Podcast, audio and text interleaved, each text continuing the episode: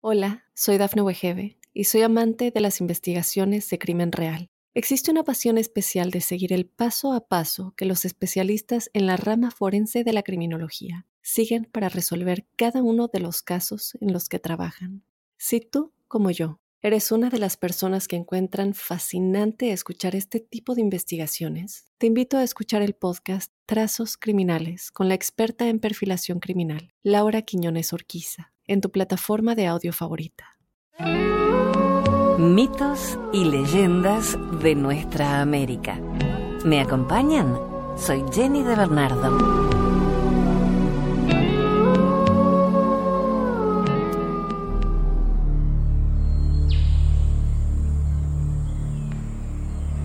Los pájaros de fuego y el monstruo de las aguas es una leyenda de la tribu de los Arikara. Los Arikara, también llamados Sanish, Arikari o Ri, son una tribu aborigen que habla una de las lenguas cadoanas, Hokasiux, cuyo nombre proviene del pauní pariki, que quiere decir cuerno, pero que se hacían llamar Tanish los hombres. Vivían en el curso superior del río Missouri, entre el río Cheyenne, Dakota del Sur, y Fort Berthold, Dakota del Norte. Actualmente comparten la reserva de Fort Berthold con los Idatsa y los Mandan. Eran expertos cultivadores de maíz con el cual comerciaban para obtener carnes y mantas. También cultivaban guisantes, calabazas, tabaco y girasol, trabajo encargado a las mujeres, mientras los hombres cazaban guapitíes, ciervos y búfalos. Asimilaron algunos elementos de las civilizaciones de las llanuras, pero eran sedentarios y conocidos como comedores de maíz. Vivían en ciudades semipermanentes de casas cubiertas de tierra y llevaban gorros de piel de nutria. Las actividades del poblado eran controladas con referencia a una masa sagrada que estaba en manos de un sacerdote. Este oficio y el cargo de caudillo tendía a mantenerse en posesión de unas pocas y primordiales familias. Los cargos más modestos se asociaban con la organización militar, la danza y las sociedades curativas como la Hermandad del Bisonte junto con otras tribus de la llanura, practicaban la autotortura como prueba de virilidad en ceremonias tribales de la danza solar. En un lugar agradable, allí donde la grulla se yergue entre las cañas, vivía en otros tiempos un valiente dotado de dones sobrenaturales. Un genio bueno le había regalado cuatro flechas mágicas, una negra, una roja, una amarilla y una blanca. Estas flechas terapéuticas daban siempre en el blanco a cualquier distancia. El buen cazador, que era también un valioso guerrero, no empleaba normalmente más que la flecha blanca y amarilla. Un día mató un ciervo, encendió un fuego y cocinó una pata del animal. Después de comer, se tumbó para dormir un rato. Mientras dormía, dos pájaros de fuego salieron de las nubes y le llevaron lejos hacia el oeste. Le depositaron en la cumbre de una elevada montaña. Al despertar el valiente se dijo que nunca había estado en aquella tierra. Quiso descender al valle, pero no encontró sino precipicios y paredes abruptas. Repentinamente se produjo un ruido de huracán y la montaña se estremeció. Era el jefe de los pájaros de fuego que volaba hacia él. Se posó a su lado y le dijo, no temas, no te deseo mal alguno. Quédate entre nosotros y seré tu abuelo. Eres un cazador valeroso y según parece, tienes unas flechas muy buenas. En breve tengo que librar una dura batalla y tú me ayudarás. El valiente, encantado y satisfecho, preguntó qué tendría que hacer. El pájaro explicó. sabrás que a los pájaros de fuego les corresponde luchar contra los espíritus de las tinieblas. Tú tendrás que combatir junto a nosotros. Mi familia y yo vivimos desde siempre en la cima de esta montaña, pero nos es imposible criar a nuestros pequeños. Todos los años surge un monstruo de las profundidades del lago y viene a devorarlos. El monstruo de las aguas tiene dos cabezas y todo el cuerpo recubierto por gruesas conchas de sílex, por lo que nuestras flechas relámpago no le hacen ningún daño. Ayúdanos a matar a ese monstruo y te convertirás en hermano de todos los pájaros de la tierra y ellos te protegerán. El pájaro de fuego condujo al valiente a su nido, mostrándole sus seis crías que piaban de hambre. Mira, todavía son pequeños, pero en cuanto les salgan las plumas el monstruo vendrá a comérselos. El valiente tomó un puñado de granos de maíz de su cinturón y se lo ofreció a los hambrientos. A partir de entonces, llevaba a los pequeños pájaros de fuego toda la casa que mataba. Un día el padre y la madre de los pajarillos le dijeron, Eres muy amable con tus jóvenes parientes. Se acerca el momento de la venida del monstruo de las aguas. Vamos a apostarnos en esta montaña. Desde abajo podremos vigilarle mejor. A la salida del sol del segundo día, una terrible tempestad anunció la llegada del monstruo. Las aguas del lago empezaron a hervir y les envolvieron espesas nubes de vapor. Las aguas del lago empezaron a hervir y les envolvieron espesas nubes de vapor. A continuación, aparecieron dos enormes bolas redondas, escamosas y horribles. Eran las dos cabezas del monstruo. Cuando las cabezas se pusieron a escalar el flanco de la montaña, los pájaros de fuego se echaron en picada sobre ellas entre un ruido atronador. Los ojos de los pájaros de fuego lanzaban chispas. Golpearon al monstruo mientras crepitaban miles de destellos. Pero nada consiguió hacer mella en la corona del monstruo de las aguas, que continuó trepando y llegó al borde del nido pájaros de fuego alarmados gritaron al valiente, tira ahora si quieres ayudarnos. El piel roja sacó su flecha negra del carcaj y la colocó en el arco. Esperó a que se abriera una de las fauces rojas y en el momento en que iba a tragarse un pajarillo, disparó a la garganta. Toma, gritó, a ver si tragas esta medicina se oyó un crujido terrible. La repugnante cabeza voló hecha pedazos, pues en realidad la flecha negra era un arce del bosque. Pero ya la segunda cabeza se aproximaba al nido. El valiente disparó su flecha roja rugiendo, ahí va otra medicina que te va a gustar. La segunda cabeza explotó como la primera, pues la flecha roja era un gran pino de la montaña.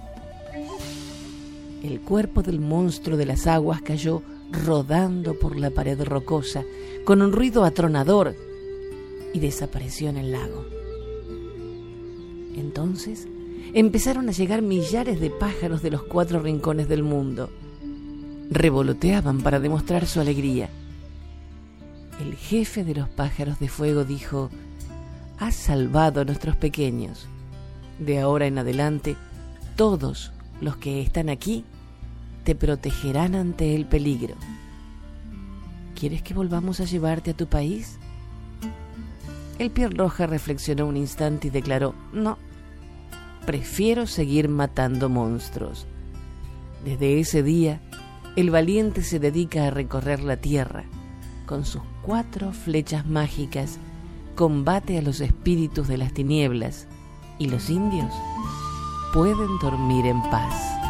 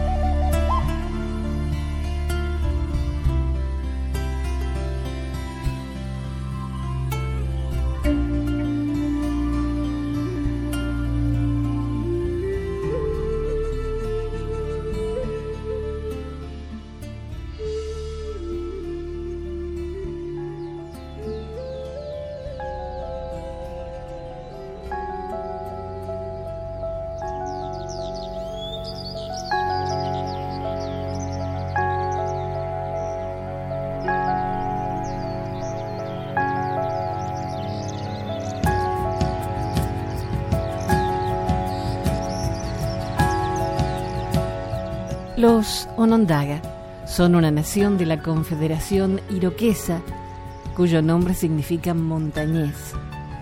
Vivían en las márgenes del lago Onondaga. Hoy tienen una reserva en Siracusa, Nueva York, y otros viven en Grand River, Ontario.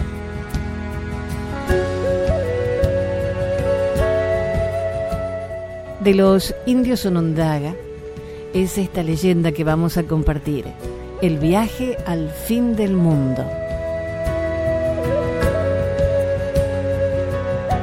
En el tiempo en que la tierra era joven, en el lugar en el que se levanta el sol, vivía un hombre joven dotado de sorprendentes poderes. Era hombre que va. Reunió a la gente de un poblado y les dijo, marcho hacia el oeste, por el sendero de la guerra.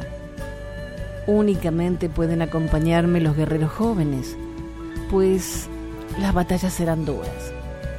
Juntos conseguiremos la gloria que recaerá sobre nuestra tribu. Los que quieran seguirme tienen que hacerse la idea de abandonar a sus padres e incluso de perder su propia vida a lo largo del viaje. El camino será largo y ningún obstáculo, ningún peligro me apartará de mi meta. Tras elegir a los jóvenes más valientes, hombre que va partió en dirección al oeste. Los Onondaga marcharon durante toda una luna y llegaron a una gran llanura sembrada de huesos humanos. Atención, aquí se oculta un peligroso enemigo, anunció hombre que va. Borremos nuestras huellas tras nosotros y avancemos con prudencia. Viendo tantos esqueletos, los valientes dudaban. Un pájaro descendió en picado hacia la tropa y fue a posarse delante de hombre que va. Este le preguntó, explícame, tú que vives en estos parajes, ¿de dónde proceden estos huesos?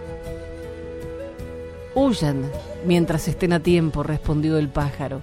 Este es el territorio de un hombre terrible que se llama Owisondeyón, talón largo. Nadie ha podido nunca hollar sus tierras sin morir. Sus flechas se partirán contra su traje de piedra.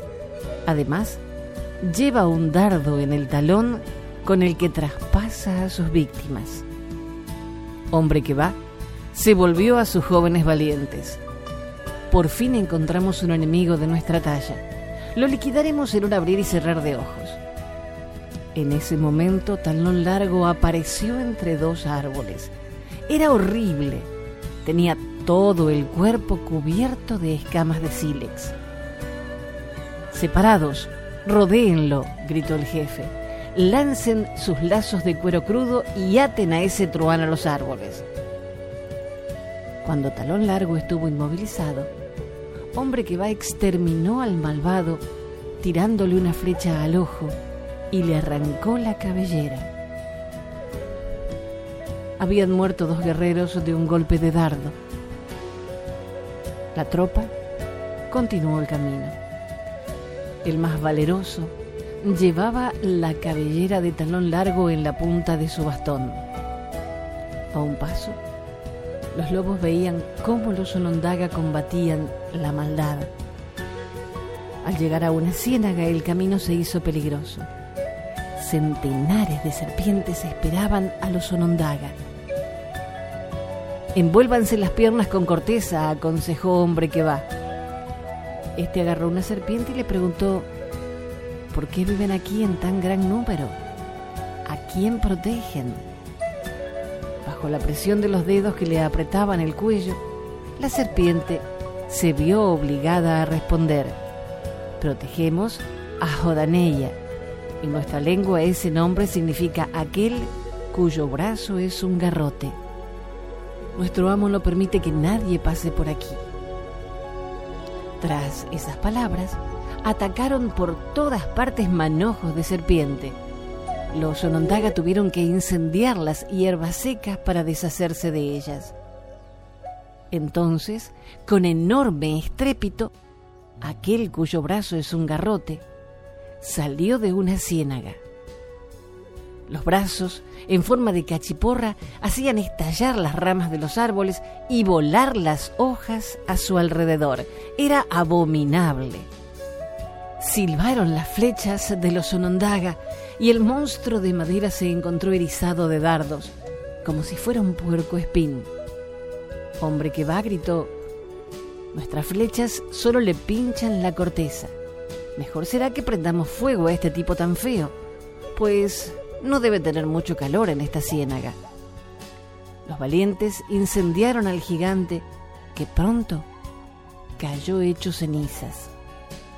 Hombre que va, le arrancó la cabellera y dio la orden de continuar el camino. Por desgracia, varios guerreros habían vuelto a sucumbir en el combate. Los Onondaga anduvieron mucho tiempo sin encontrar un poblado. Debemos haber atravesado las tierras en las que viven los indios, dijo un valiente. Repentinamente, una lanza desgarró el aire e hirió a un Onondaga. ¿De dónde viene ese asombró hombre que va, que no veía a nadie por los alrededores? Otra flecha se clavó en la tierra. A continuación, una lluvia de flechas se abatió sobre los guerreros. Diríase que caían del cielo. Es extraño, dijo el jefe. Rápido, vamos a hacer unos escudos para protegernos. En lo más fuerte de la tormenta, hombre que va recogió una lanza y la miró malévolamente. ¿Quién te ha lanzado? Contesta o te parto en dos. Nuestro jefe Owendona, respondió la lanza. Su nombre quiere decir una sola costilla. Tiene todas las costillas unidas para formar un solo hueso. Así, dispone de una armadura invulnerable. Huyan antes de que los aplaste. Eso vamos a verlo, exclamó hombre que va. ¿Dónde se esconde ese pretencioso? Quiero soplarle la nariz. Aún siguieron cayendo lanzas, pero se estrellaron contra los escudos apareció un hombre horroroso.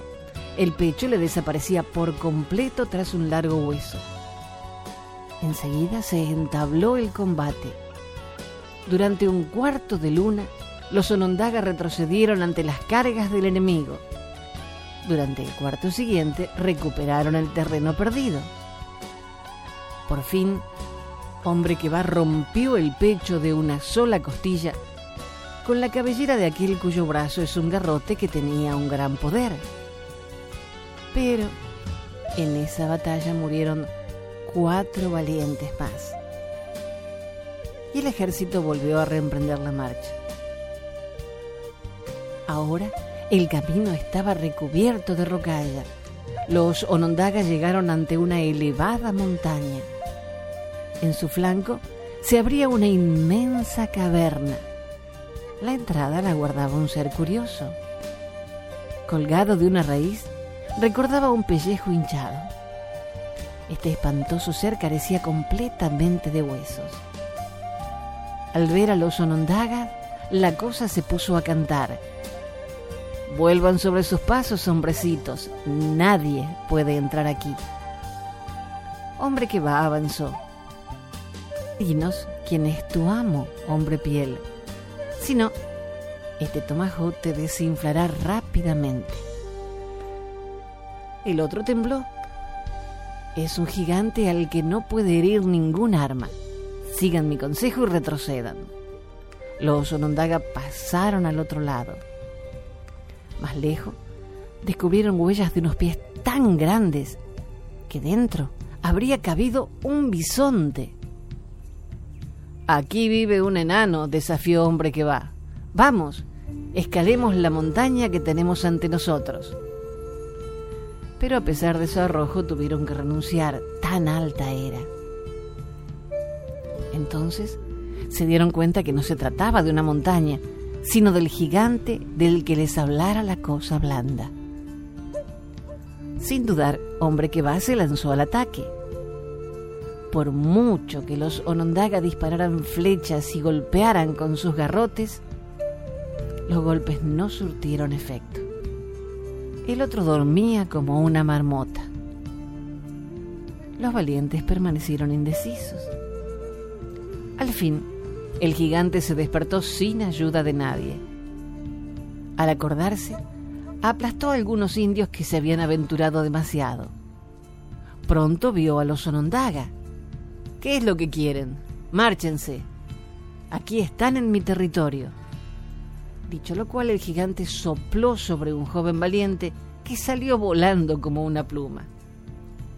El infeliz chocó contra un árbol con tanta violencia que el cuerpo, la cabeza y los brazos traspasaron la corteza. Solo las piernas quedaron fuera. Los jóvenes Onondaga, espantados, corrieron a ocultarse en alguna grieta de roca. Hombre que va les recriminó. ¿Hemos venido de tan lejos para ceder ante este montón de piedras? Salgan de los agujeros e imítenme. Hombre que va entonó su canto de guerra.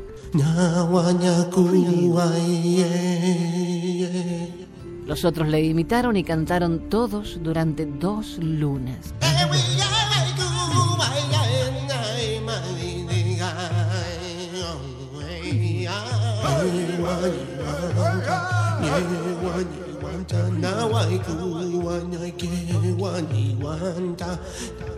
El canto continuo de los valientes incitaba al sueño al gigante, que bostezó y se durmió.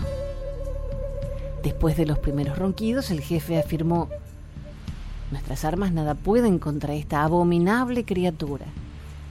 Es mejor sortear la dificultad. Nadie desmerece por evitar una situación que le supera. Salieron prudentemente de su escondite, rodearon el cuerpo del gigante y continuaron marchando hacia el oeste. Pero el hombre montaña había matado a varios guerreros. La pequeña tropa tropezó con una inmensa extensión de agua. Aquí tenemos más líquido del que podamos beber, señaló hombre que va. Ánimo, mis valientes, construyamos canoas. Abatieron árboles, los vaciaron y embarcaron. Con las ramas fuertes construyeron pagallas. A mitad del lago se desató una tempestad. Todas las canoas naufragaron menos una, la de hombre que va y uno de sus compañeros. En la ribera opuesta el paisaje era considerablemente distinto al que acababan de dejar. Por fin llegaron donde el cielo desciende para unirse a la tierra. Ya casi hemos llegado al final, señaló hombre que va pero los extremos del cielo y de la tierra no eran inmóviles. Se alejaban y se aproximaban el uno a la otra en un movimiento continuo. Cuando esa especie de boca grande estaba abierta, aparecía detrás una luminosidad enseguecedora. Hombre que va declaró, no abandonaremos cuando estamos tan cerca de la meta. Franquearemos ese abismo en el momento favorable. Imítenme. Cuando la bóveda celeste se separó de la tierra, hombre que va corrió a toda velocidad. Franqueó el obstáculo sin dificultad de un solo salto, cerrando los ojos. Detrás de él, el joven valiente tomó carrera, pero conservó los ojos abiertos y quedó cegado por la intensa luz. Tropezó. La boca del horizonte se cerró y lo aplastó. Hombre que va se encontraba en el dominio celeste. Allí la claridad del día era tan grande que penetraba hasta el fondo del alma. La luz irradiaba flores gigantescas que sobrepasaban la cima de los árboles. Estupefacto, hombre que va se adentró en ese país irreal y descubrió a una vieja delante de su tienda. Al verla ella le dijo, Entra, extranjero, mis hijos y yo te esperábamos. Los niños le saludaron, Ah, ya llegaste. Pensábamos que conseguirías venir hasta nosotros. Si estás cansado, puedes quedarte en nuestra cabaña por un tiempo. Le dieron una estera para acostarse. Por la mañana, los niños despertaron a hombre que va. Ven con nosotros, verás cómo cazamos. Anduvieron mucho. De repente, el mayor de los hermanos señaló una gruta al borde de una ciénaga. Allí descansaba una bestia inmunda. Es un monstruo amarillo. Aquí hay muchos genios malos. Tenemos que vigilar para que no salgan de su caverna. Si no, irían a la tierra y realizarían grandes destrozos. El mayor movió el dedo gordo del pie. Entonces el rayo y los relámpagos golpearon al monstruo amarillo y lo mataron con un estrépito ensordecedor. Un día le dijeron, tenemos que luchar contra una malvada criatura que vive en los árboles. Ven con nosotros, pues la batalla será dura. Ese animal tiene cuatro patas y una cola larga. Salta tanto que tenemos miedo de que devore el sol.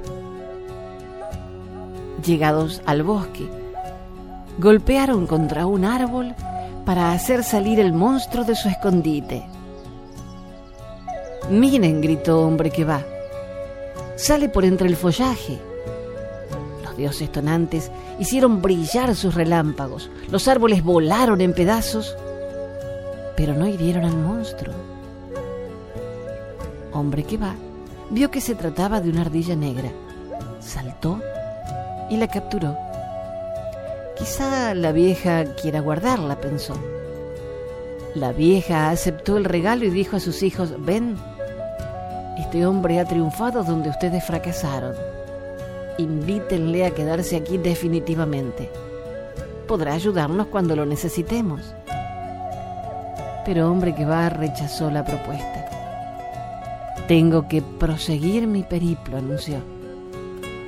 En el cielo hay tantos malvados como en la tierra y debo seguir combatiéndolos. Y partió tras agradecer a los dioses tonantes su acogida.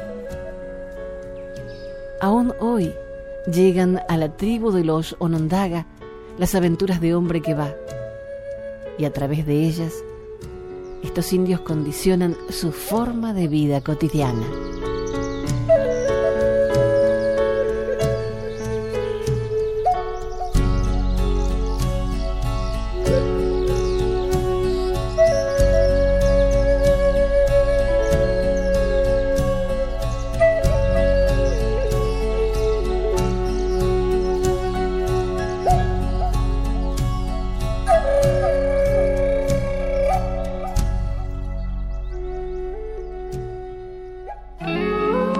Hasta el próximo relato. Soy Jenny de Bernardo. Hola, soy Dafne Wegebe y soy amante de las investigaciones de crimen real. Existe una pasión especial de seguir el paso a paso que los especialistas en la rama forense de la criminología siguen para resolver cada uno de los casos en los que trabajan. Si tú, como yo, ¿Eres una de las personas que encuentran fascinante escuchar este tipo de investigaciones? Te invito a escuchar el podcast Trazos Criminales con la experta en perfilación criminal, Laura Quiñones Orquiza, en tu plataforma de audio favorita.